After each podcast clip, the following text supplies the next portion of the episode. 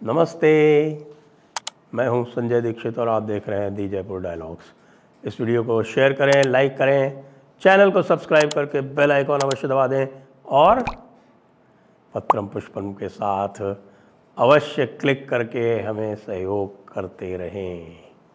मनोज मुंतशिर की समस्याएँ तो बढ़ती ही जा रही हैं। आदि पुरुष तो पूरी तरह से फ्लॉप हो चुकी है, आपको पता है। कि जो दूसरा मंडे था उनका, दूसरा सोमवार, वो केवल सवा करोड़ रुपए की आमदनी हुई उस फ़िल्म की। तो फ़िल्म तो ख़त्म हो चुकी है और मुझे लगता है कि इस वर्ष की ही क्यों? इस पूरे दस वर्ष की डिकेड की जब बड़ी फ्लॉप फ़िल्में चर्चा में आएँगी तो उसमें ये एक होगी। क्योंकि भाई रिकवरी तो कह रहे हैं कि 600 करोड़ रुपए खर्च किए और रिकवरी 250 करोड़ की हुई। और ढाई करोड़, वो भी ग्रॉस है ढाई सौ करोड़।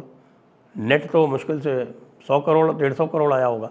तो इसलिए इससे बड़ी फ्लॉप कुछ हो नहीं सकती। तो आप ये समझ लें कि मनोज मुंतशिर और हमारे श्री श्री एक हज़ार आठ ओम रावत जी जो हैं, उनके सर में बड़ा ये सेहरा बंधने वाला है। और साथ में गुलशन कुमार की संतति जो हैं उन्होंने भी गुलशन कुमार की ऐसी तैसी कर दी, जो प्रोड्यूसर थे भाई साहब और टी सीरीज़ वाले। लेकिन यह आदि पुरुष का फ्लॉप होना जो है, इसके अलावा कल क्या हुआ है, वो अत्यंत महत्वपूर्ण है। आदि पुरुष को बैन करने के लिए Allahabad high court at Prayagraj की लखनऊ बेंच में एक केस जाता है और उस केस पे जस्टिस चौहान और जस्टिस सिंह जो हैं, उस पर जो टिप्पणी करते हैं, वो सभी को अब समझ लेना चाहिए। क्योंकि उन्होंने ये पूछा कि भाई, हिंदुओं की सहनशीलता की परीक्षा कब तक लेते रहोगे?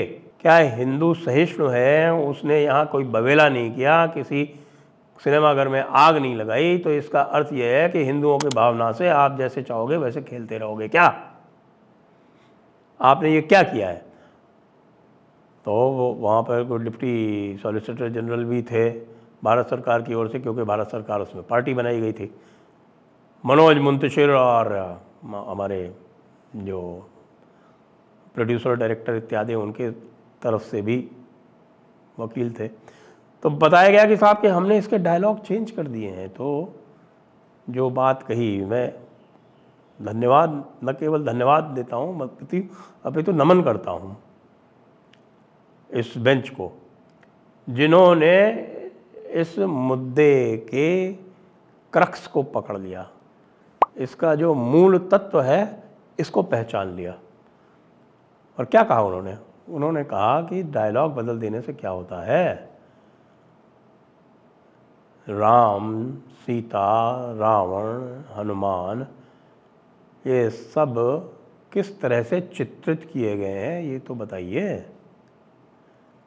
अगर रामचरितमानस हमारे देश का व्यक्ति जो है, वो सवेरे जब निकलता है अपने कार्य के लिए तो वो रामचरित मानस और हनुमान चालीसा इत्यादि पढ़ के निकलता है।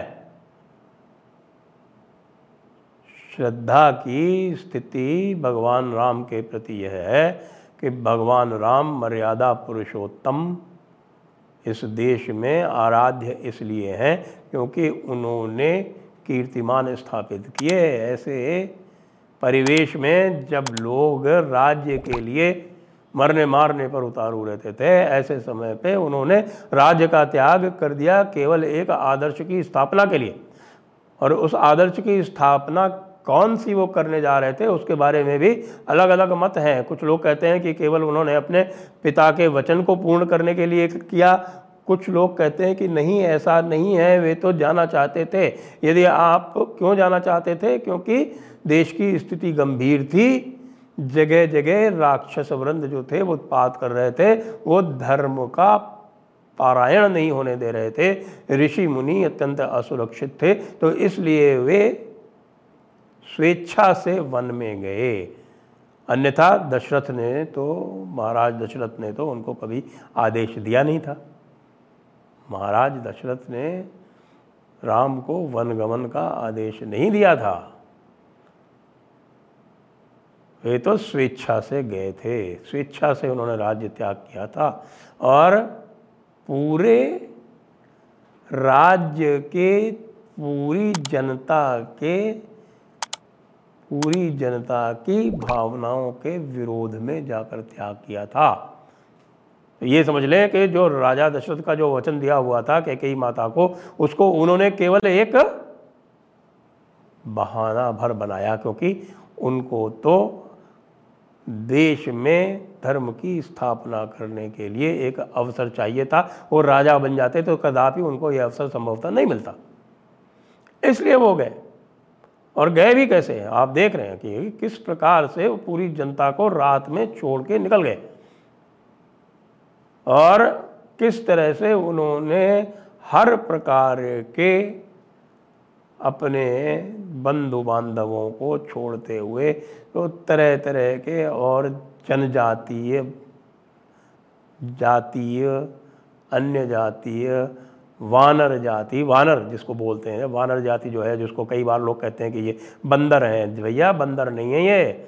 ये वानर एक जनजाति है। आज भी पाई जाती है छत्तीसगढ़ में, वानर जनजाति। और ये वानर इसलिए कहलाते थे क्योंकि इनके जो, आप जानते हैं कि यदि आप इसमें भी देखेंगे तो वानरों की जो महिलाएँ हैं, वो सब सामान्य दिखाई जाती हैं। लेकिन वानर जनजाति इसलिए कहलाई जाती थी क्योंकि ये एक वेशभूषा पहनते थे, वानरों जैसी। इसलिए इनको वानर जनजाति कहा जाता था। तो हनुमान जी इसी वानर जनजाति के थे।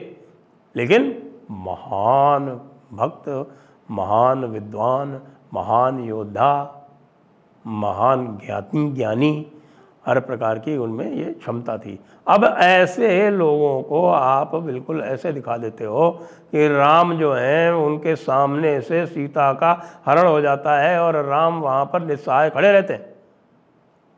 क्या वाल्मीकि जी ने ऐसा कहा? क्या रामचरित मानस में ऐसा है?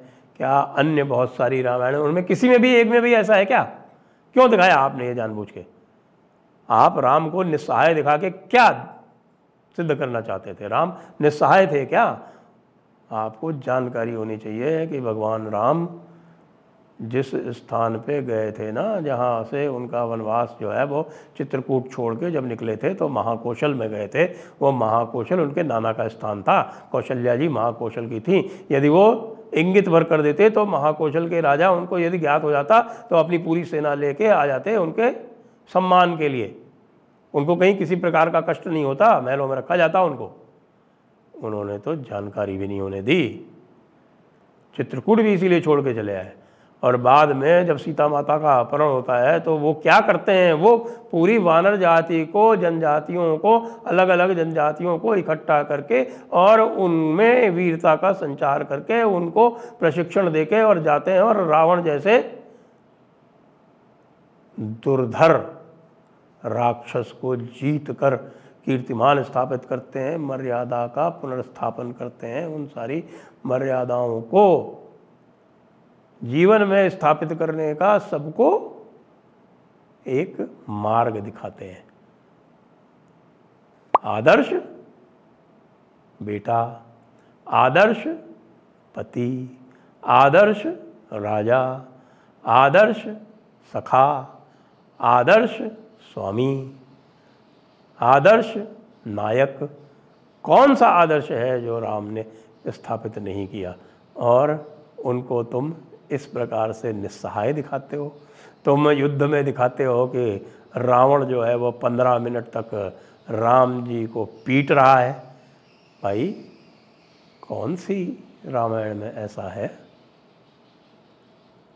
किस रामायण में रावण जो है वो छू पाया है भगवान राम को? भगवान की उपाधि यहाँ ऐसे ही नहीं दी जाती है। जो मुंतशिर बोलता है ना कि भाई, भगवान हमने बनाया है। अरे, भगवान तुम नहीं बनाते हो भाई। भगवान जो है, वो भक्त बनाते हैं। कैसे बनाते हैं? अगुण अलेप अमान एक रस, राम सगुण भय, भगत प्रेम बस। जो निर्गुण राम हैं, जिनकी पूजा कबीर करते हैं, जिनकी पूजा नानक करते हैं, वो भक्त के प्रेम अवश्य सगुण हो जाते हैं। ये कौन कह रहा है? तुलसीदास जी कह रहे हैं। समझ में आए? तो समझो मनोज मुंतशिर। लेकिन अब तो कोर्ट ने साफ़ साफ़ कह दिया है कि इस प्रकार की जो हरकत है, वो कतई बर्दाश्त नहीं की जाएगी। ये सहन नहीं किया जाएगा कि आप हमारे महानायकों से, महापुरुषों से इस प्रकार से खिलवाड़ करें, उनके चरित्रों के साथ खिलवाड़ करें। उनको अब दे दिया गया है नोटिस और अब आप देखिए, अब आएगा मज़ा। मनोज मुंतशिर आएँगे सर के बल। जय हिंद, वंदे मातरम।